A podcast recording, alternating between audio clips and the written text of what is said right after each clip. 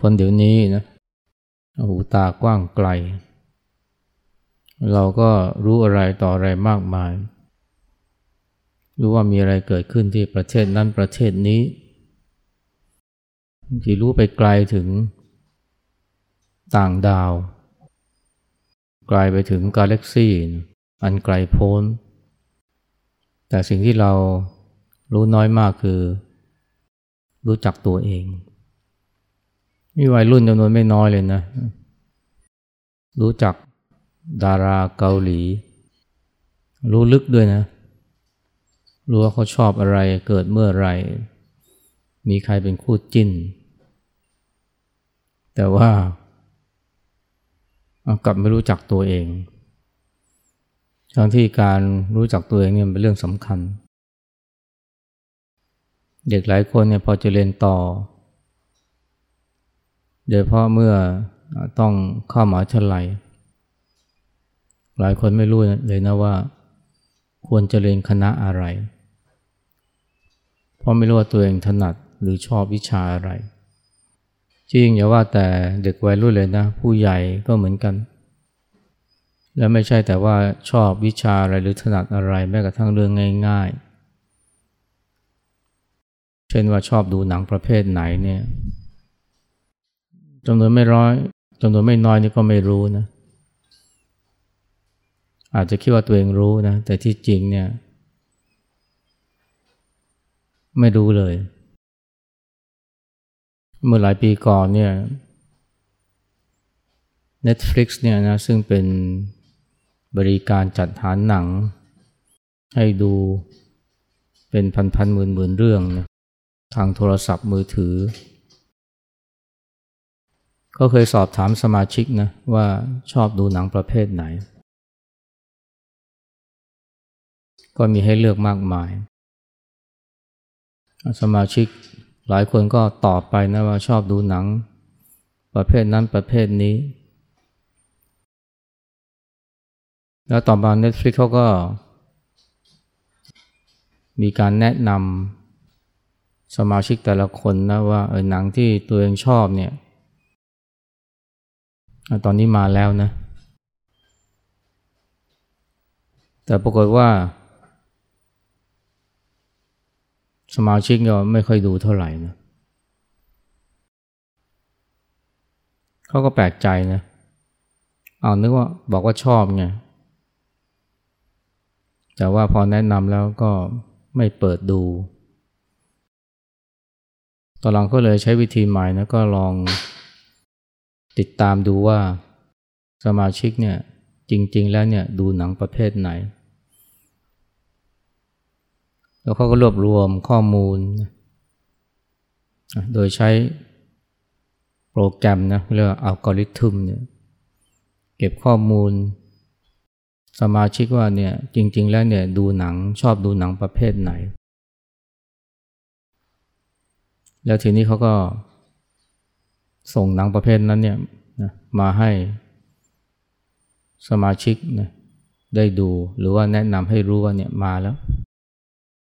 เพราะว่าสมาชิกเนี่ยจำนวนไม่น้อยเลยนะ ติดตามดูนะตามที่ Netflix เนี่ยแนะนำและหนังที่ Netflix แนะนำเนี่ยมันก็และ หนังที่ Netflix แนะนำแล้วคนดูกันเนี่ยนะ มันก็เป็นคนละชนิดกับที่สมาชิกเนี่ย บอกว่าชอบ แต่ที่จริงเนี่ย มันเป็นแค่ความคิดนะว่าชอบแต่จริงๆนะใจจริงๆชอบหนังแบบอื่นมากกว่า และเน็ตฟิกเขาก็รู้ด้วยนะว่าสมาชิกนี่ชอบหนังประเภทไหน ก็กลายเป็นว่า Netflix เนี่ยเขารู้จักรสนิยมของสมาชิกเนี่ยดีกว่าเจ้าตัวอีกนะสมาชิกส่วนใหญ่ก็จะเวลาบอกว่าชอบหนังประเภทไหนก็มักจะระบุว่าเป็นหนังแบบหนังเกรดเอหนังที่มีคนหนังที่ได้รับคำชมจากนักวิจารณ์หนัง หนังมีสาระ แต่พอดูจริง ๆ เนี่ยนะ ไม่ใช่หนังประเภทเกรด A ไปดูหนังเกรด B หนังบู๊นะหนัง actionก็อาจจะไม่ค่อยมีสาระแต่มันตื่นเต้นนะตลอดทั้งเรื่องเลย สมาชิกเนี่ยไม่รู้นะว่าชอบดูหนังประเภทนี้ คิดว่าตัวเองชอบดูหนังที่มัน มีสาระหนังที่กำกับโดยผู้กำกับชื่อดัง แต่เวลาดูจริงๆเนี่ยนะมันดูหนังประเภทอื่น เพราะชอบดูหนังประเภทนั้น อันนี้ก็เป็นตัวอย่างนะขนาดเรื่องง่าย ๆ นะว่า ชอบดูหนังอะไรเนี่ย คนจำนวนมากก็ไม่รู้ คิดว่ารู้เนี่ย แต่ที่จริงสิ่งที่คิดเนี่ยมันไม่ใช่ความจริงใจจริงอะชอบหนังประเภทอื่นมากกว่า นี่ขนาดเรื่องง่ายๆนะคือเรื่องรสนิยมการดูหนัง เมื่อไม่กี่วันมานี้เนี่ยก็มีผู้หญิงคนหนึ่งแกเล่าให้ฟังนะว่า เป็นนักศึกษาตอนเป็นนักศึกษาเนี่ย ก็ ชอบผู้ชายนะเวลามีเวลาจะควงแฟนก็ ก็ควงกับผู้ชายจนกระทั่ง พอมาขึ้นปีสองเนี่ย จึงรู้ว่าตัวเองเนี่ยที่จริงชอบผู้หญิงมากกว่า อันนั้นก็ไม่ใช่เรื่องแปลกนะ แต่เรื่องที่มันแปลกคือว่า เธอมาพบว่า Netflix เนี่ย รู้ว่าเธอเนี่ยชอบผู้หญิง ก่อนตัวเธอจะรู้ซะอีก แล้วรู้ก่อนหลายเดือนด้วยนะ เพราะว่าคือเธอเป็นสมาชิก Netflix เนี่ยนะระหว่างที่ควงผู้ชายเนี่ย Netflix เขาก็จะแนะนำหนัง ประเภท หญิงรักหญิง มาให้เธออยู่เรื่อยๆ Netflix รู้ได้ไง Netflix รู้ได้เพราะว่าเธอเนี่ยเวลาดูหนังเนี่ยมันจะเป็นหนังโรงหนังซีรีส์เนี่ยก็จะเป็นหนังประเภทนี้หญิงรักหญิง แต่เธอไม่เอะใจเลยนะว่า ชอบที่ชอบหนังชอบดูหนังประเภทนี้เนี่ยเพราะว่าใจจริงเนี่ยเธอชอบผู้หญิงมากกว่า แต่ว่า Netflix เนี่ยมันจับพฤติกรรมการดูหนังของเธอได้ หลายเดือนนะก่อนที่เธอจะรู้ว่าตัวเองเนี่ยชอบผู้หญิง เพราะนั้นก็เลย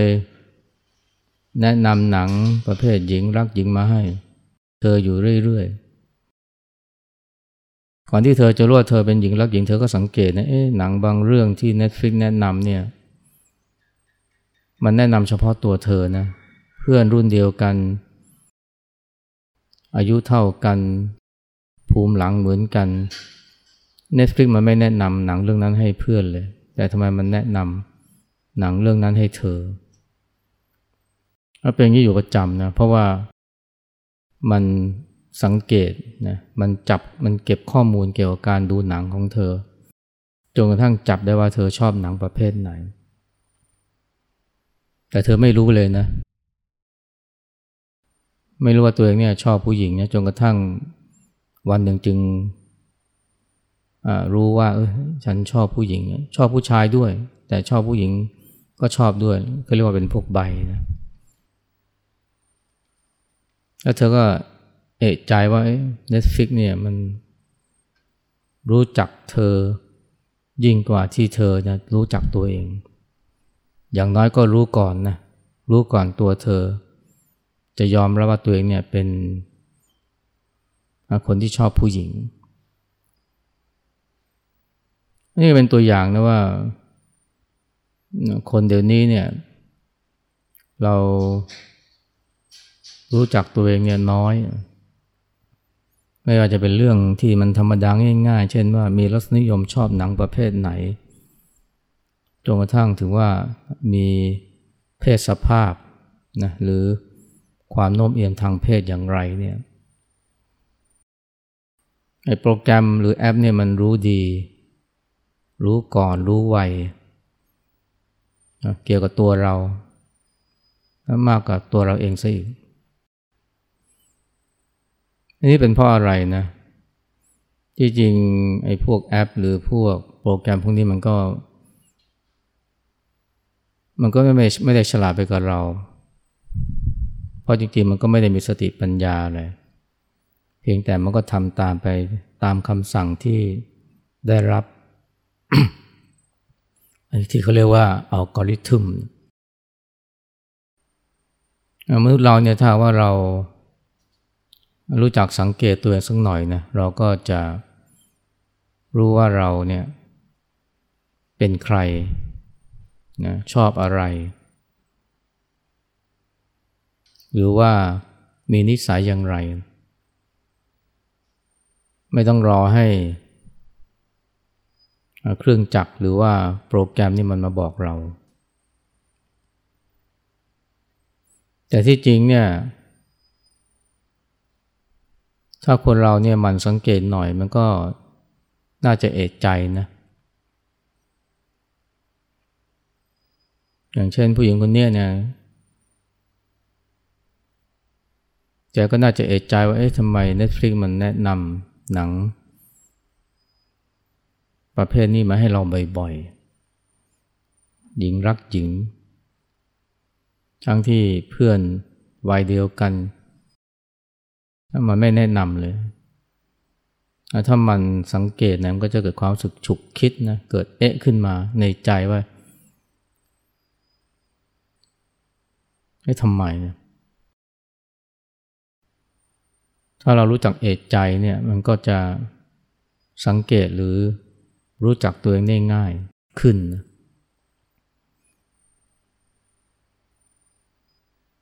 การสังเกตตัวเองเนี่ยมันก็เป็นหนทางนะสำคัญเลยในการที่จะทำให้เรารู้จักตัวเอง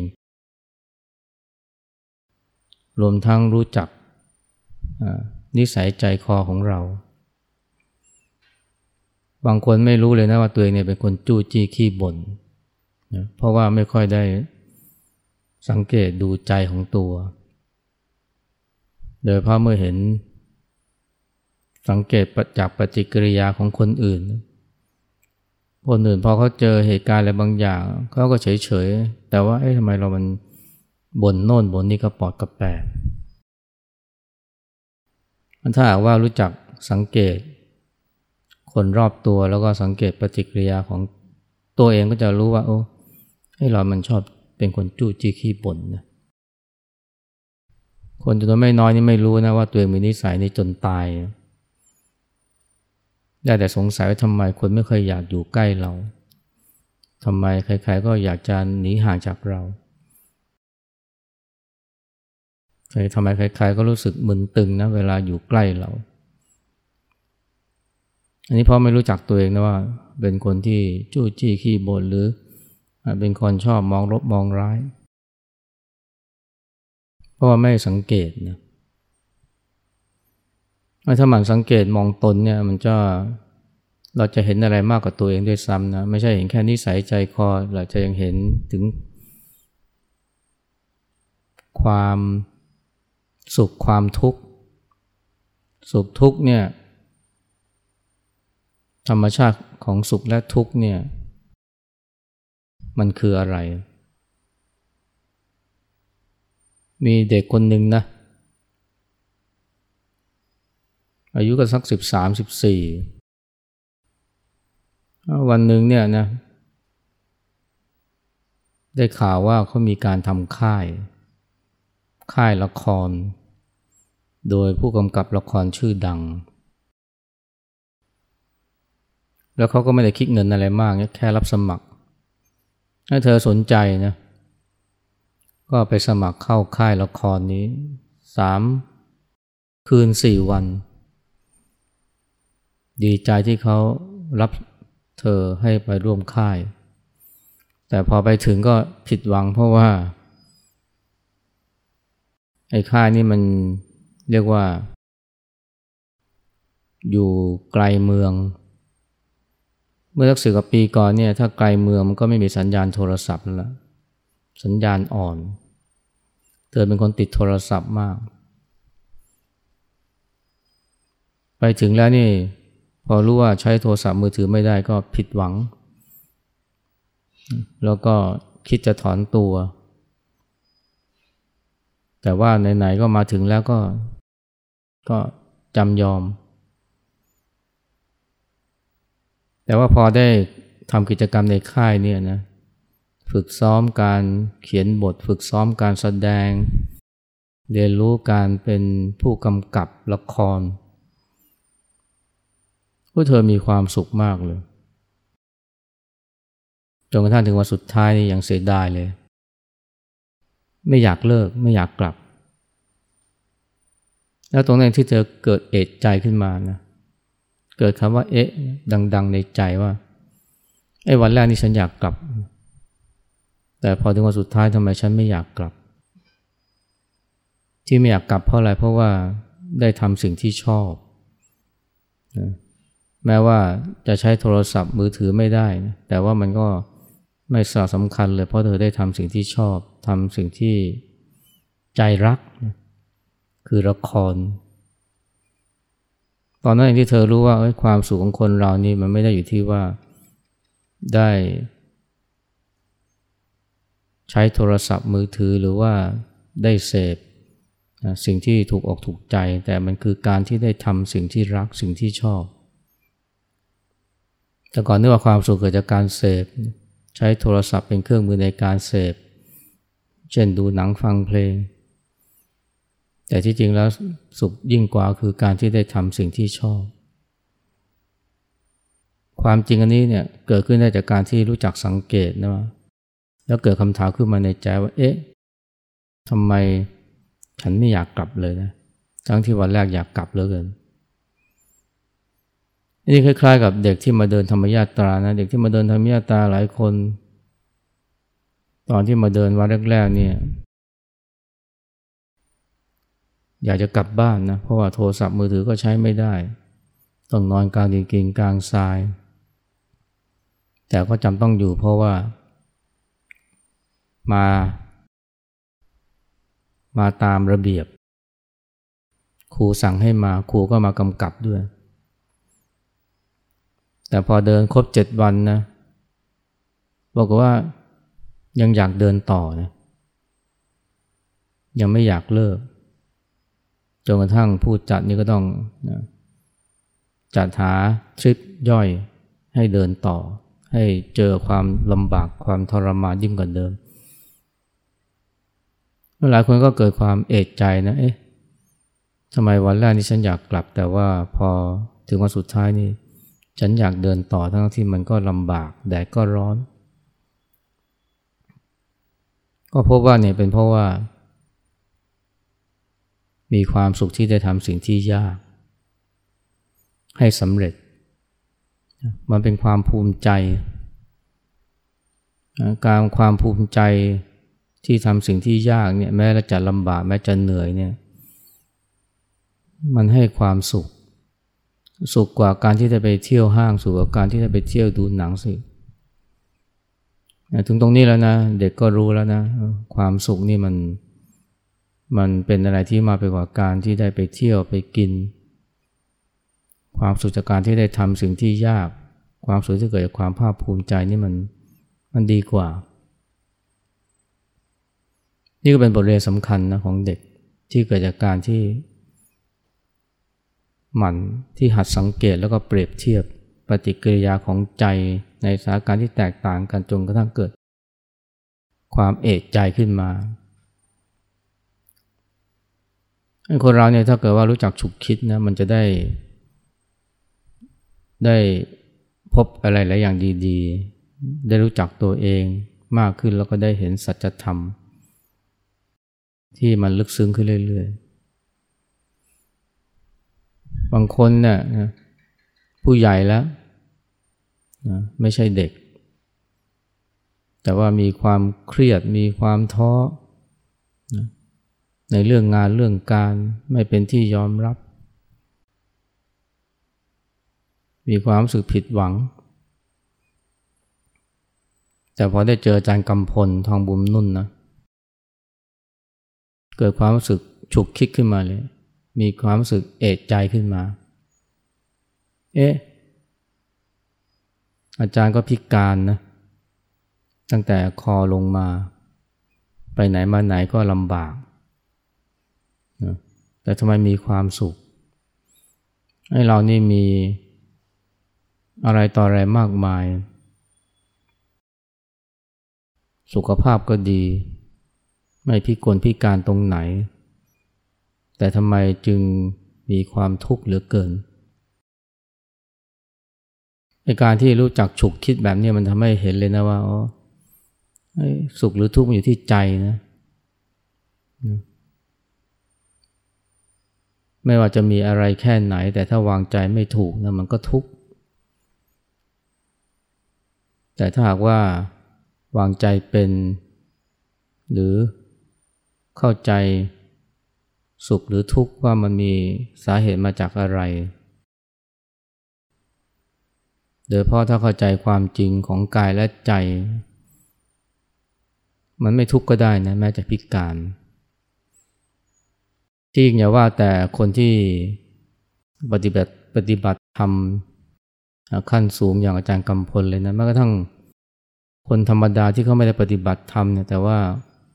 เขาพิการเนี่ยแต่เขายังมีความสุขเนี่ยมันก็เป็นเหตุผลมากพอที่ทำให้เราเกิดความสุขเอ๊ะในใจ ว่าทำไมเขาถึงมีความสุขได้อย่างน้องทันเนี่ยเด็กที่ เสียขาตั้งแต่อายุสิบสี่นะเพราะว่าเกิดอุบัติเหตุตกลงไปในรังรถไฟรถไฟฟ้าที่สิงคโปร์เมื่อสิบกว่าปีก่อนเด็กอายุแค่สิบสี่นะ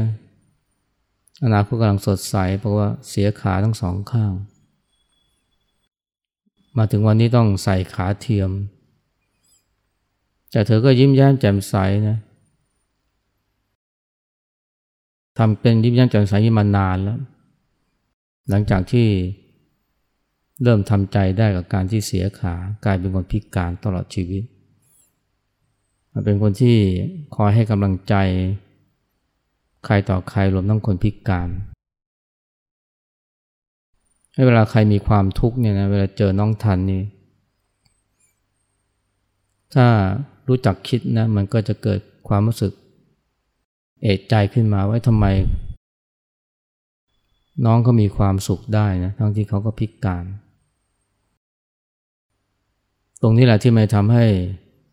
คนได้มาเห็นเลยนะว่าโอ้ยความสุข สุขหรือทุกข์เนี่ยนะ มันอยู่ที่ใจเรา มีมากแค่ไหนถ้าวางใจไม่เป็นมันก็ทุกข์แต่แม้จะมีน้อยแถมพิการ